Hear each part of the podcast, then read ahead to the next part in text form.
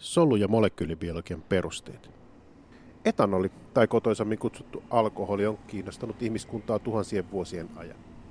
Alkoholipitoisten juomien valmistaminen on kehittynyt luultavasti samanaikaisesti maanviljelyn ja kaupungistumisen kanssa, jolloin ravinnon saatin takaamisen lisäksi voi olla myös muita syitä siirtymiselle keräilykulttuurista maanviljelyyn ja urbaaniin sykkeeseen. Tunnemme varmasti joitain tapauksia, joissa viinanjuonti on muuttunut elämään suuntaan dramaattisesti, mutta on myös tunnustettava, että etanoli kuuluu tavalla tai toisella useimpiin ihmisen kulttuureihin. Tässä jaksossa ei keskitytä alkoholin aiheuttamiin lääketieteellisiin tai kehitysbiologisiin haittoihin, vaan pienten alkoholimäärien vaikutuksiin soluillemme. Ei nimittäin ole yhtään lainkaan yksinkertaista, miksi solumme aistivat olutlasillisen kehossamme. Otetaan pullollinen 5 prosenttista. Paljonko tässä on alkoholia ja miten se vaikuttaa soluihin? Mikäli pullon tilavuus on 300 milliä, saamme nopealla laskutoimituksella tästä alkoholin määräksi 15 milliä. Koska etanolin tiheys on 0,8 grammaa kuutiosenttimetrissä, saadaan 15 kertona 0,8 yhteensä 12 grammaa etanolia. Tämä on oleellinen tieto, jotta pääsemme laskemaan, kuinka monta molekyyliä etanolia pullollisessa olutta on. Etanolin molekyylikaava on monelle tuttu. Kaksi hiiltä, yksi alkoholin tunnus OH-ryhmä. Siten etanolimolekyyli sisältää kaksi hiiltä, yhden hapen, kuusi vetyä. Jos jatkamme päässälaskua ja muistamme, että neutroneita ja protoneita on kevyissä atomeissa saman verran, ja että hiili on toisella rivillä neljäs ja happi kuudes atomi, saamme etanolin molekyylikaavaksi 2 kertaa 12 plus 16 plus 6, 46 grammaa per mooli. Todellisuudessa etanoli painaa 7 prosenttia enemmän, mutta jätetään se tieto taulukkokirjojen pläräjille. Kun jaamme alkoholin massan 12 grammaa moolimassalla 46, saamme tulokseksi vajaat 0,3 tai tarkemmin 0,26 moolia. Koska etanoli sekoittuu nautittuna melko tasaisesti kaikkiin ruumiin nesteisiimme, saamme kudosnesteiden etanolipitoisuudeksi laskettua jakamalla alkoholin määrän puolella ruumiinpainostamme. Siten 80-kiloiselle ihmiselle 260 millimoolia jaettuna 40 mm, 6,5 millimoolia per litra, mikä vastaa 0,3 promillen humalatilaa. Jokaiselle reseptorikirjallisuuteen tutustuneelle millimolaarinen pitoisuus on erittäin suuri. Olemme tottuneet laimentamaan kemikaaliliuoksiamme tuosta tuhat- tai miljoonakertaiseksi. Esimerkiksi morfiini vaikuttaa myy-opioidireseptoreihin nanomolaarisilla ja vaarattomampi kodeiini samaan reseptoriin mikromolaarisilla pitoisuuksilla. Samoin tetrahydrokannabinoli vaikuttaa CB1-reseptoreihin alle millimolaarisilla pitoisuuksilla. Siten 6,5 millimolarinen etanoli vaikuttaa luultavasti hieman eri tavalla, eikä soluissa ole sille selkeää reseptoria. Tunnemme etanolia käytettävän puhdistus- ja desinfiointiaineena, joten olisiko mahdollista, että etanoli liuottaisi esimerkiksi rasvaliukoista solukalvoa ja aiheuttaisi siten muutoksia, jotka tunnetaan humalatilana? Tällöin esimerkiksi solukalvon juoksevuus voisi muuttua, mikä vaikuttaisi kalvoproteiinien toimintaan ja siten esimerkiksi hermostoon. Aiheesta on julkaistu ainakin 60-luvulta lähtien, joten ajatus on tullut monen tutkijan mieleen aikaisemminkin. Vaikutuksiakin on havaittu. Kalvojen juoksevuus muuttuu etenkin alueilla, joissa kolesterolia on vähän. Lisäksi kalvoproteiinien toiminnassa on havaittu muutoksia. Case closed. Ei sinne päinkään.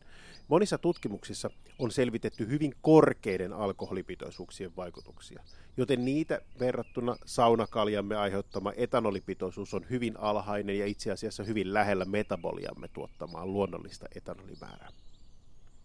Lisäksi, jos etanolin vaikutukset menisivät yksinomaan liuotin ominaisuuksien perusteella, miten selitämme sen melko tunnetut ja toistettavissa olevat vaikutukset nousuhumalavaiheessa – tai miten ruutanan selviytymisen pienessä kännissä koko talven raivinnotta ja solukalvot toimintakyvyttöminä. Koska vaikutukset ovat selvästi hermostollisia ja nopeita, olisi luultavaa, että alkoholi vaikuttaisi joko hermopulssin etenemiseen tai hermosolujen väliseen viestinvälitykseen. Siten onkin ymmärrettävä, että tutkijat ovat lähteneet selvittämään etanolin vaikutuksia hermosoluille.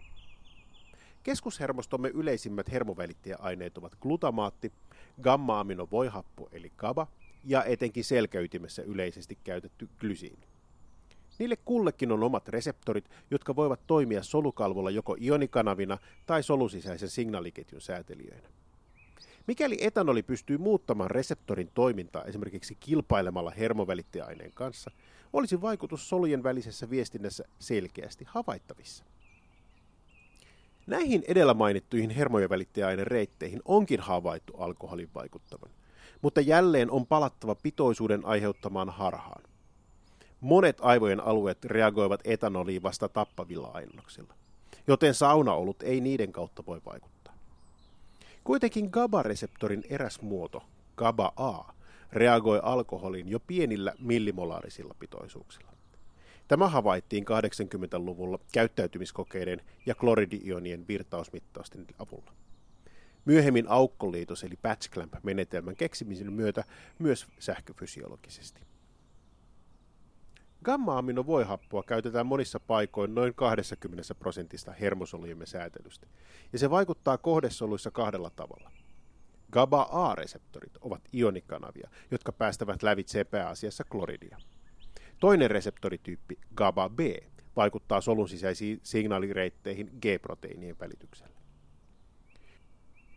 Kuitenkin alkoholin vaikutukset vaihtelevat myös hermosoluissa, joissa ionikanava GABA-reseptoreita on. Lienee aiheuttaneen runsaasti päävaivaa 90-luvun tutkijoille, kun ovat havainneet pienen määrän etanolia lisäävän jonkun hermosolun toimintaa ja estävän aktiopotentiaalien syntymistä toisessa hermosolussa. Onko kyse alkoholin sitoutumisesta kahteen eri reseptoriin vai voiko yhteinen mekanismi vaikuttaa päinvastoin eri soluissa?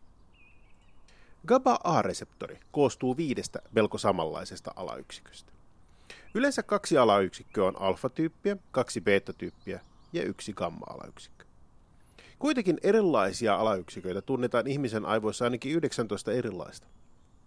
Eräs alayksikkö, delta, lisää huomattavasti etanolin sitoutumista GABA-A-reseptoriin. Kyseinen alayksikkö saadaan myös liimattua osaksi glysiinireseptoria, jolloin tämäkin reseptori saadaan toimimaan alhaisilla alkoholimäärillä. Alkoholi ja haihtuvat puudutusaineet sitoutuvat reseptorin solukalvon läpäiseviin osiin. Tarkemmin sanottuna kahteen aminohappoon, seriini S270 ja alaniini A291. Mikäli nämä aminohapot vaihdetaan, ei etanoli enää sitoudu. Lisäksi kokeellisena kuriositeettina voidaan mainita, että mutaatioiden ja erikokoisten alkoholien ja puudutusaineiden yhdistelmillä on huomattu, että GABA-A-reseptorissa on juuri sopivan kokoinen kolo, johon etyylialkoholi pääsee sujahtamaan. GABA-A-reseptorit siis reagoivat etanoliin eri herkkyydellä riippuen niitä muodostavista alayksiköistä. Case closed. No ei vieläkään. Pienelläkin alueella, kuten muistiin ja oppimiseen liittyvällä hippokampuksella, hermosolujen herkkyys etanolille vaihtelee monikymmenkertaisesti, jolloin pieniä alkoholimääriä tunnistaa ainoastaan 5 prosenttia soluista.